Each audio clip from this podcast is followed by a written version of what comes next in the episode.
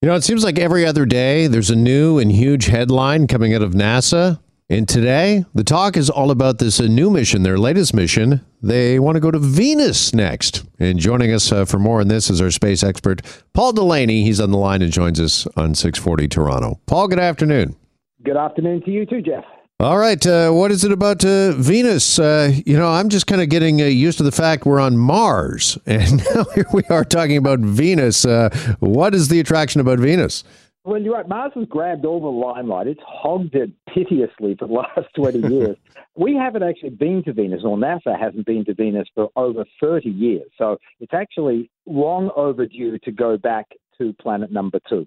Uh, what the there are actually two missions that uh, NASA is proposing: Da Vinci, and I'm not even going to try and tell you what all that stands for, and Veritas. But the two missions together are planning to basically probe the habitability of Venus back four billion years ago and how that planet changed to being the inferno that it is today. All right, things have gone. You know, quick sentence. Yeah, things have gone so well with uh, Mars uh, from the outside looking in. Uh, anyways, is that why uh, NASA you think has uh, decided? You know what? Now's the the right time to uh, go for Venus and see what we can find there. There's been a lot of pressure on NASA and other space agencies for the better part of ten years, actually, to go back to Venus. We've we've been exploring the planets of the solar system, as you know, very vigorously over the last several decades. And over the last 20 years, we've found lots and lots of exoplanets, planets around other stars. You put all of that together, and we're piecing together a story about Venus as being a habitable world, very similar to the Earth back at the earliest moments of formation, and then it changed. And when we see exoplanets in similar orbits around other stars, we begin to ask the question associated with life. You know, what are the preconditions required for a planet to be able to bear life? And we think that Venus might have had those attributes at around the same time Earth did, but then, as I said, things really changed dramatically. And we can't decide what it was that changed. You know, what are the things that led to Earth being you know, beautiful and pristine the way it is now, and Venus hanging a hard right and becoming bad news. We need more data, and it, it really is there for the the looking. You know, it, it's right next door. We just haven't been there to look hard for it, and NASA has now concluded it's time. Would it be fair to say, Paul, that Venus is the most similar to our planet, or is that something we're just not quite sure of yet? Well, it's similar in terms of some physical characteristics. If you look at the diameter of Venus, almost identical to the Earth. The mass, almost identical. The gravitational field, almost identical. And believe it or not, the carbon dioxide that is in its atmosphere, the total amount there and the total amount on Earth, when you think of how much CO2 is dissolved in our oceans, again, very, very comparable. But there is about where we stop our understanding because everything else about Venus is still a little bit of a question mark. You can't see the surface, for example. There is this cloud cover from this really thick atmosphere that we can't penetrate. The only way you can do it is with radar.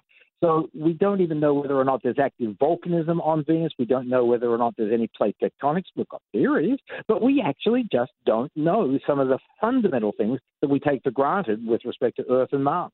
Okay, do we got to go all the way from Earth, or as I mentioned, and we've been talking about, we're already on Mars. Can a Perseverance just hop over to Venus for us?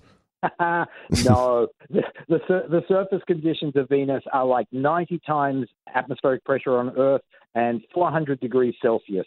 The, the, the, the longest a probe has survived on the surface of Venus is five hours. Now, when we talk about Perseverance and the other probes on Mars, we talk in terms of years and decades of transmission five hours is the best we've gotten from the surface of Venus. It's hard. You think Mars is hard? Venus is a whole lot harder. All right. Meanwhile, also making news this week is space junk floating around out there in the uh, atmosphere. And Paul, we hear that the Canadian space arm uh, got damaged. Yep, we got dinged uh, sometime before May 12. Uh, it's not been a big hole. It's about half a centimeter in diameter, and it has not impaired the Canada Arm 2's operational status. But uh, the astronauts on a spacewalk on May 12, routine inspection of, you know, basically their house, uh, they noticed that uh, they had been dinged. The Canadarm had been dinged. Uh, they've gone through and done all of the, the checks and balances, and it really is cosmetic. but it does underscore the fact that you know the International Space Station is in a little bit of a shooting gallery. There's a lot of stuff that sort of size, half a centimeter, centimeter, floating around in low Earth orbit, and it can do serious damage. Fortunately, this time, not serious, but it does underscore the importance of getting space junk under control. Yeah. Do you know, do we have collision on the arm? Uh, that sort of insurance, that sort of coverage? Probably not, just on our cars, right? the premium is probably outside of what you and I want to think about. yeah, but why is there space junk? I mean, what is it exactly, and just how big of a problem or a threat is this? Oh, it's becoming a huge problem because, of course, we're accelerating the rate at which we are launching stuff into orbit. And despite the awareness of space junk, mm, we still aren't really being very good custodians of the near space environment. I mean, you launch a vehicle into orbit, uh, and if you're if you're a good customer, you bring it down safely and in a controlled fashion in the South Pacific.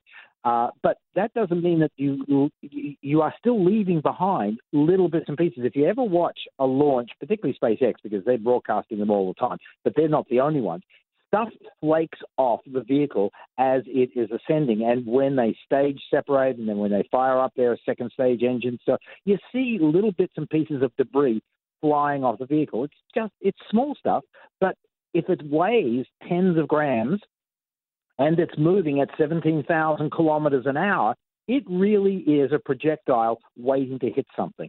And all space nations, unfortunately, do this. And then, of course, there are the satellites that are abandoned in orbit, the second stages that are abandoned in orbit, and, and the potential for them to collide and therefore shatter into a thousand or a million pieces. That's where the space debris problem really accelerates. The possibility of a significant sized satellite colliding with another significant sized satellite and creating literally a shower of debris, which now can impact operational satellites or, heaven forbid, you know, the International Space Station or one of our space tourist vehicles, which are about to populate low Earth orbit as well. Sounds like space could use a good spring cleaning. Uh, does. Yeah.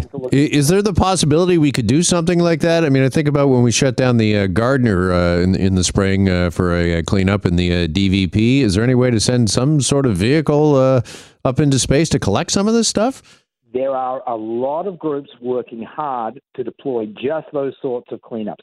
I mean, the group that figures out how to clean up space debris in low Earth orbit will have a very lucrative contract. I mean, I'm, I'm, we're, we're, talking about potentially billions of dollars of contract here to go and clean up low Earth orbit. Uh, there have been all sorts of techniques tried, nets, uh, literally magnets, uh, uh satellites um, going up and grabbing a hold of other satellites and then safely deorbiting. Over the last three, four, five years, there have been a number of these initiatives tried to see whether or not they are feasible. Uh, and you're going to see that rate of, of experimentation increase over the next year or two as different groups, both the, the national space agencies as well as you know, private entrepreneurial groups, try to figure out the most cost effective way to clean up our mess. So it's coming, but it's not here yet. All right, there you go. 1 800 Junk. We have found a new market for you, an untapped market. Absolutely. Just point and it's gone. Oh, yeah. Like that idea. hey, Paul, thanks as always. Really appreciate it. Take care, Jeff. You as well. Our space expert, Paul Delaney.